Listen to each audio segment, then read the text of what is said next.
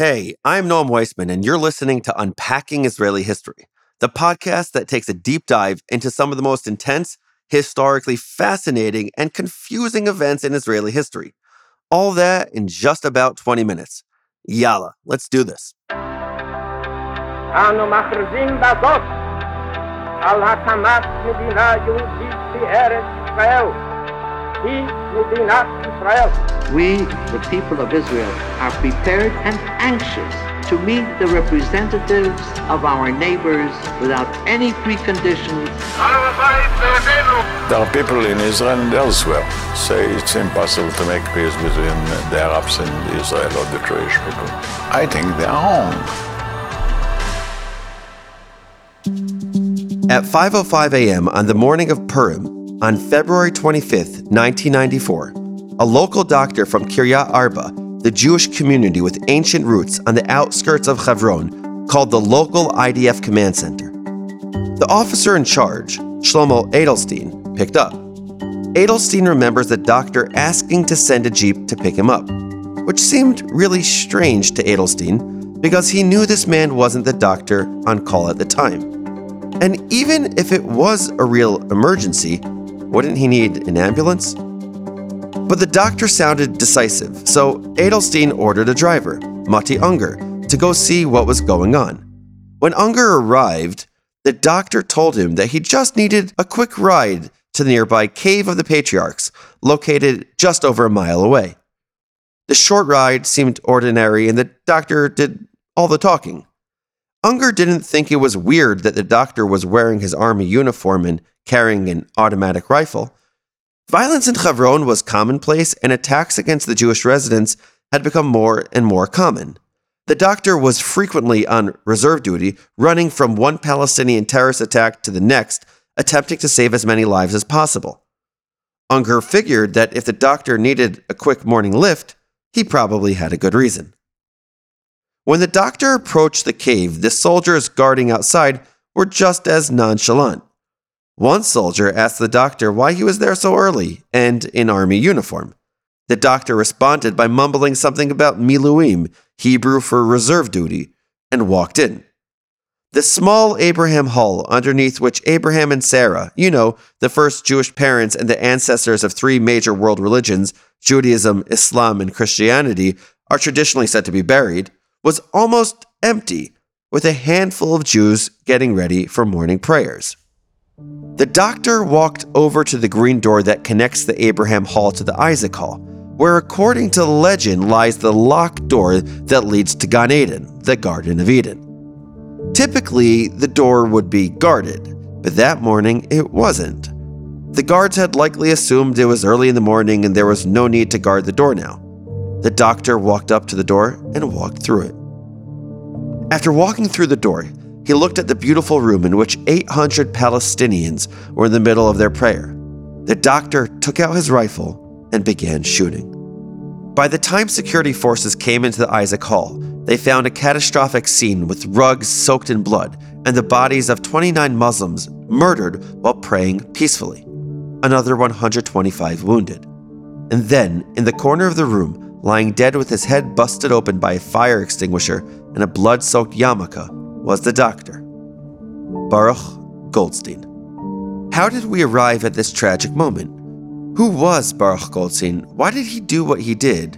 And most relevant to this podcast, how did this affect Israeli history? Before we get into the story and facts, I want to start with one word of caution and really introduction. Today's podcast is not about Palestinian terrorism. I have no interest in giving a pass to Palestinian terrorism or to equate Baruch Goldstein's terrorism with Palestinian terrorism.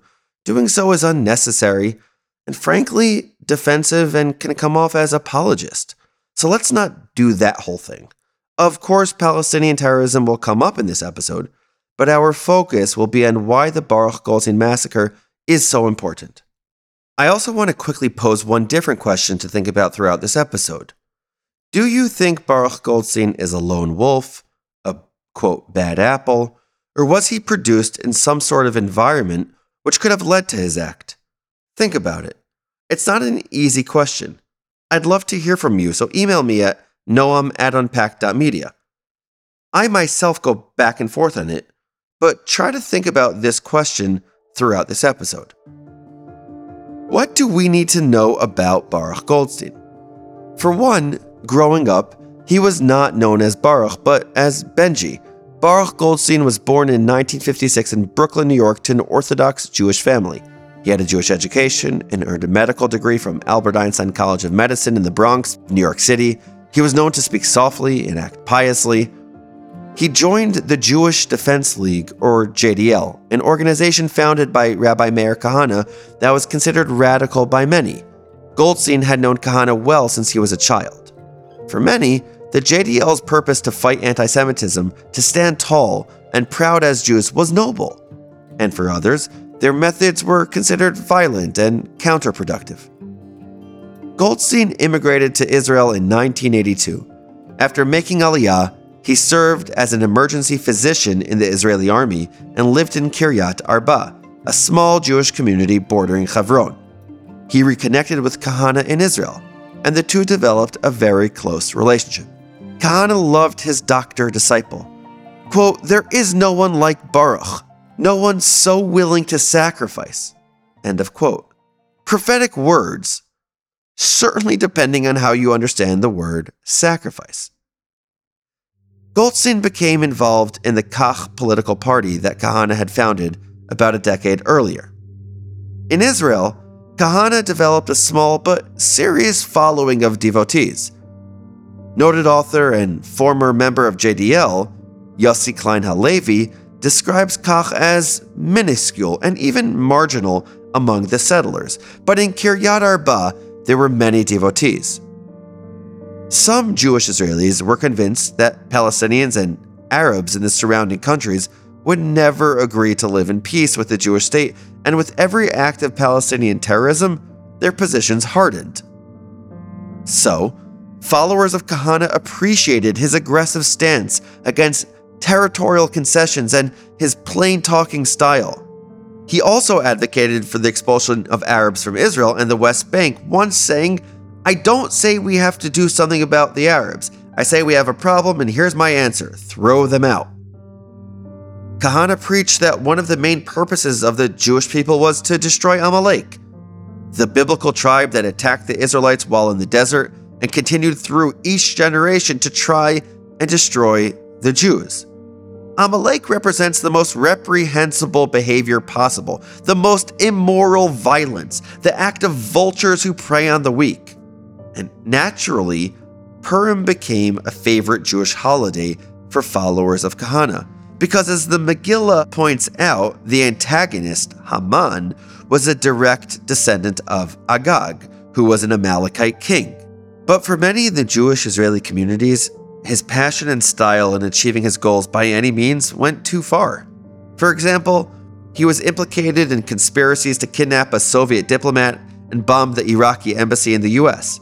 He was also arrested dozens of times in Israel for a variety of offenses, including planning attacks against Palestinians in response to their terrorist assaults on Israelis. In 1990, an Egyptian American terrorist, dressed as an Orthodox Jew, assassinated Kahane after Kahane finished giving a speech at the Marriott Hotel in New York City. There's a lot more to say about the history of Kahane. We barely scratched the surface, and that's an episode for another time.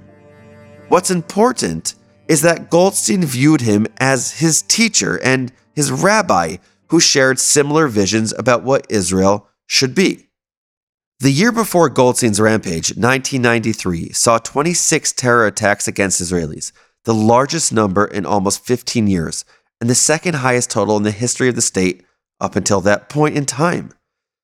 1994 was even more deadly, with a record 42 terror attacks recorded against Israelis.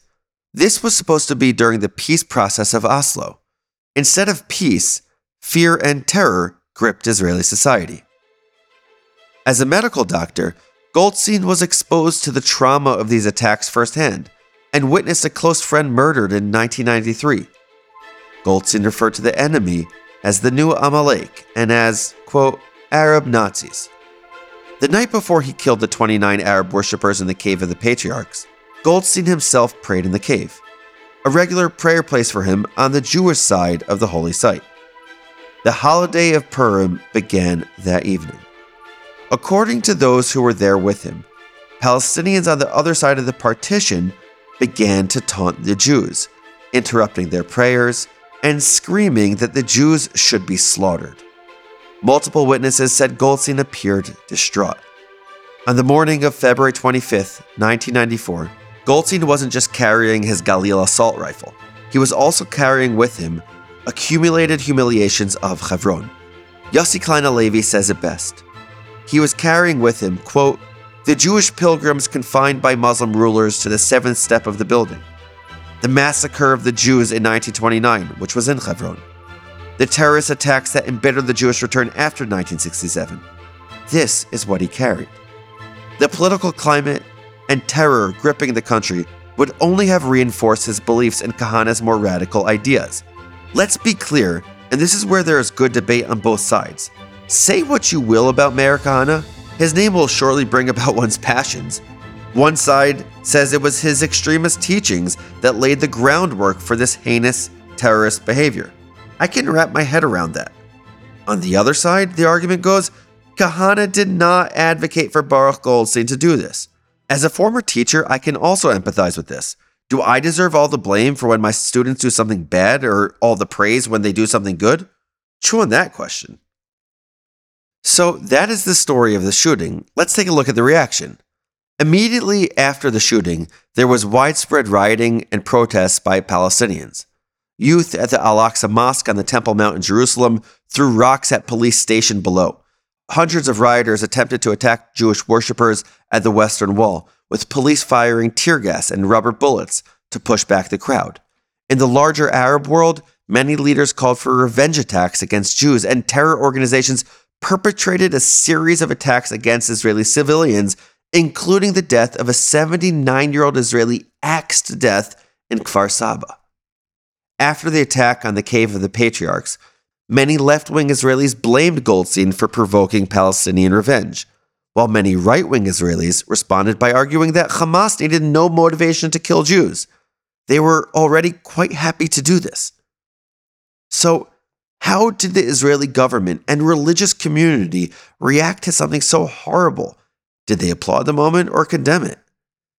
Immediately following the attack, the Israeli government condemned it. Immediately. Israeli Prime Minister Yitzhak Rabin called Goldstein an embarrassment to Judaism. And in a telephone call to PLO leader Yasser Arafat, he referred to the attack as a loathsome, criminal act of murder. Foreign Minister Shimon Peres called the murders a frightening expression of cruelty, devoid of human morality, and a horrifying act which stands out in shocking contrast to our basic Jewish values. The government also took swift and decisive action against Jewish extremist groups in the West Bank. It arrested followers of Kahane, issued detention orders against individuals deemed threats to public security, demanded that certain settlers turn in their weapons, and barred those same settlers from entering Arab towns. Among the Jewish religious community as well, the overwhelming response was one of condemnation, revulsion, and shame. Dozens of Israeli rabbis, many settlers, and many from the settlement communities signed a letter saying that there can be no forgiveness for the murder of people at prayer. Also, the rabbinic establishment around the world came down hard against Goldstein's act. Rabbi Jonathan Sacks, the chief rabbi of Great Britain at the time, said, Such an act is an obscenity and a travesty of Jewish values. That it should have been perpetrated against worshippers in a house of prayer at a holy time makes it a blasphemy as well. Violence is evil. Violence committed in the name of God is doubly evil. Violence against those engaged in worshiping God is unspeakably evil. In America, multiple Jewish organizations plan joint memorial observances with Muslim communities. In the city of Hebron itself, a policy was enacted in which the small Jewish Israeli community who lived in the city were separated from the rest of the 120,000 Palestinian residents, a policy still in place today. The Israeli government also paid compensation to Goldstein's victims and passed administrative detention orders against people seen as threats to public security. They disarmed any Jewish settlers suspected of using their weapons for purposes other than self defense and outlawed what they viewed as two extremist organizations, Kach and Kahane Chai. Authorities even denied the Goldstein family and supporters the permission to bury him in the Hebron Jewish cemetery. One prominent rabbi, who lived across the Green Line in Judea and Samaria, the West Bank, to give you some context, Rabbi Aaron Lichtenstein, someone who I've always admired, wrote that there should be a clear protest which expresses not just disassociation, but also disgust and shock. We must do so. And here's the key not, quote, to protect our public image, but to preserve our self image. In other words, it's not about how others will think of us after this horrific attack, it's about our own conception of who and what we are, and more importantly, what we are not. That thought sticks with me to this day. At the end of the day, we have to live with ourselves, our choices, our communities, and our values. The response to Goldstein's attack also revealed an uncomfortable divide in the religious Jewish world. Although the overwhelming majority, and I need to stress this, condemned Goldstein's actions, there were still a thousand people who attended his funeral.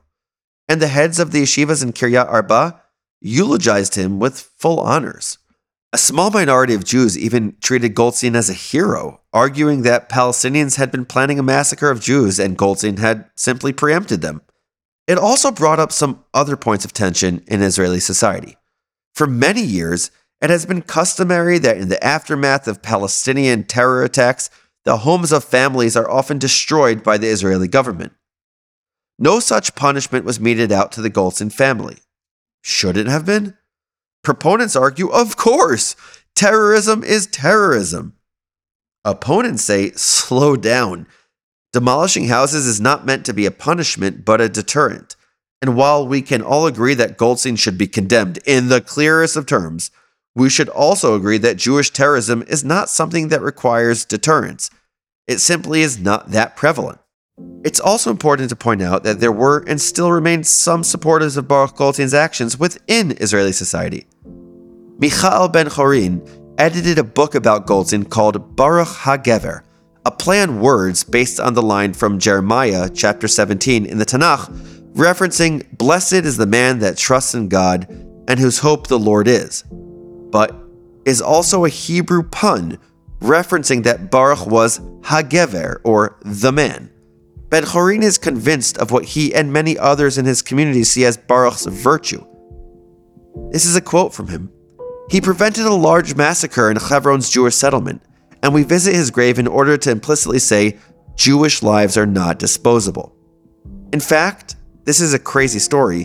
When I was a high school principal, I took the seniors to Poland and Israel each year. One year, I decided to take the students to Hebron. On the tour of the city, two students needed to use the restroom, but there was nowhere to go. The tour guide told us about the kindness of the residents that we can just knock on a door. And so we did. As my two students scurried to the bathroom, I noticed a gigantic portrait of a man I recognized. He had the side locks, long beard, and was handsome. Could it be? Baruch Goldstein? I summoned the courage, or maybe the chutzpah, and asked the woman why she had a gigantic portrait of this man in her house. She said to me, He was a tzaddik and kadosh. He was a righteous and holy man. I stood there silently, almost frozen. I'd like to think I was being a good listener, but I think I was just so taken aback that all my words were stuck. You can imagine the awkward silence as I waited for my students to finish up. But anyway, no matter what precipitated it, the massacre was a crime beyond comprehension. And both the memory and the legacy of this event have proven to be enduring. In the short term, there were more Palestinian terror attacks against Israel. Little more than a month after the Baruch Goldstein massacre, a Palestinian drove a vehicle filled with explosives next to a crowded bus stop in Afula, Israel. As the passengers began to board the bus, he detonated an explosive device, killing himself and eight others. Suicide bombings carried out by Palestinian terrorists against Israeli civilians in Israel was becoming a real thing, the first of many. Hamas claimed responsibility, calling it retaliation for what they called the Hebron massacre. Goldstein's actions also challenged those who said that the problem of terrorism was exclusively on the Palestinian side. There's a certain naivete to such a notion. No religion, faith, or people is impervious to butchering and bastardizing what they've learned. One year later, Yigal Amir, another Orthodox Jew who, like Goldstein, was also identified with the religious Zionist movement, assassinated Prime Minister Yitzhak Rabin. Don't worry, we're going to unpack this moment in another episode. Jewish terrorism, to be sure, as a phenomenon, is very rare, and typically a reaction to some major external threat, such as waves of terror attacks against Israel. Thankfully, it has been effectively stopped in most cases by the work of Israeli intelligence services, but it has been a subject of interest for many. There are actually a few examples of Jewish extremism or terror in the last decade. Just this past year, the hit show Our Boys was one of the hottest shows available on HBO, at least in the Jewish community. The show tells the story of the 2014 kidnapping and murder of young Palestinian boy Mohammed Abu Khdeir by three Jewish extremists and the investigation into the incident. The religious Jewish men responsible for the murder said it was in retaliation for the kidnapping and murder of three Israeli teenagers, Eyal, Gilad, and Naftali, that same summer. Interestingly enough, Prime Minister Bibi Netanyahu referred to the show as anti Semitic propaganda in the way it portrayed the Israeli side. I'm not here to debate Bibi, he is a much better debater than I, so I'd lose anyway. But I can tell you that from my perspective, the way Israeli society dealt with its challenges is something to praise, not hide from. The healthiest of families don't bury their problems under the rugs. That's why I can say when a Jew carries out an act of terror, Israeli officials condemn it in the strongest terms. And most Israelis are ashamed, if not outraged. The Israeli and Jewish communities as a whole don't make the terrorist a martyr. They don't call for more attacks. We need to be able to own responsibility when it begins to rain and not just when the sun is shining. I like that about my people. At the outset of this podcast, I said this episode is really not about comparing Jewish and Palestinian terrorism. I do, however, think there is value in considering a stark contrast between the response to terrorism amongst Israelis and Palestinians. Of course, Israelis and Palestinians are in different positions, but when a Jew carries out an act of terror, Israeli officials typically condemn it in the strongest of terms. And most Israelis, like I said earlier, are ashamed, if not outraged. In contrast, in the past, the Palestinian leadership has too often been known to celebrate and hand out candies when a terrorist commits a crime even hailing the terrorist as a martyr and calling for more attacks sometimes, in addition to giving financial support to terrorist families. Ultimately, this episode is about us listening to the story of Baruch Goldstein. We need to be able to learn, listen, and hear about these darker events and moments in Israeli history as well, so we can commit to understanding why they happened and what we can do to prevent them from happening again. With that, let's try to summarize this episode with five fast facts. Number one Jewish extremism, though rare, exists and unfortunately at times has manifested into violent terror. Number two Baruch Goldstein, who was born, raised, and educated in New York, was a medical doctor living in Kiryat Arba. Number three, the actions taken by Baruch Goldstein were condemned by Israeli politicians, religious leaders, and the general public. Number four, even today, there's a very small minority group of Jews who see Baruch Goldstein as a hero and even make pilgrimage visits to his grave. Number five, after Goldstein's actions, both Kach and Od Kahane Chai, extremist political groups connected to Rabbi Kahane, were outlawed and numerous practical steps were taken to curb Jewish extremism in Israel. Those are the facts. But here's one enduring lesson as I see it. Abraham Lincoln said something like, the philosophy of the schoolroom in one generation will be the behavior of the next generation. Who knows if this is empirically true, but intuitively, it makes sense, at least to me.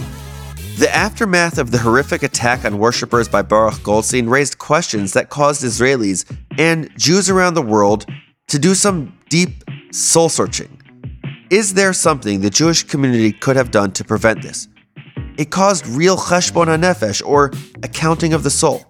Who are we? What do we stand for? And how do we promote the values that we hold so dearly throughout our nation?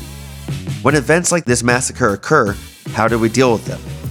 If you haven't listened to our episode on Deir Yassin, go back and give it a listen. We talk about some similar themes in that episode too. Two totally different events, but similar themes emerge. So while I don't think it's my place to answer the question of whether Goldstein was just a bad apple or a result of dangerous philosophy, I do want to say that the Lincoln quote is something we all ought to internalize. A better tomorrow starts today. With that, thanks for listening to another episode of Unpacking Israeli History. Make sure to subscribe wherever you get your podcasts and leave us a rating if you enjoyed listening. If you have any questions, comments, or just want to talk Israeli history, shoot me an email at noam at unpacked.media. I'd love to hear from you. In the next episode, we're going to be covering another intense moment that changed Israel and the course of the Israeli Palestinian peace process. Maybe the assassination of Prime Minister Rabin. This podcast comes from Unpacked, a division of Open Door Media. I'm your host, Noam Weissman. Our producer is Rachel Kastner. Research and writing by Avi Posen. Additional research and writing by Akiva Potok, Yitz Brilliant, Alicia Stein, Benjamin Elterman, Oren Peleg, and Eli Lichstein. Edited by Robert Pera. Unpacking Israeli History is generously sponsored by Larry and Andrea Gill.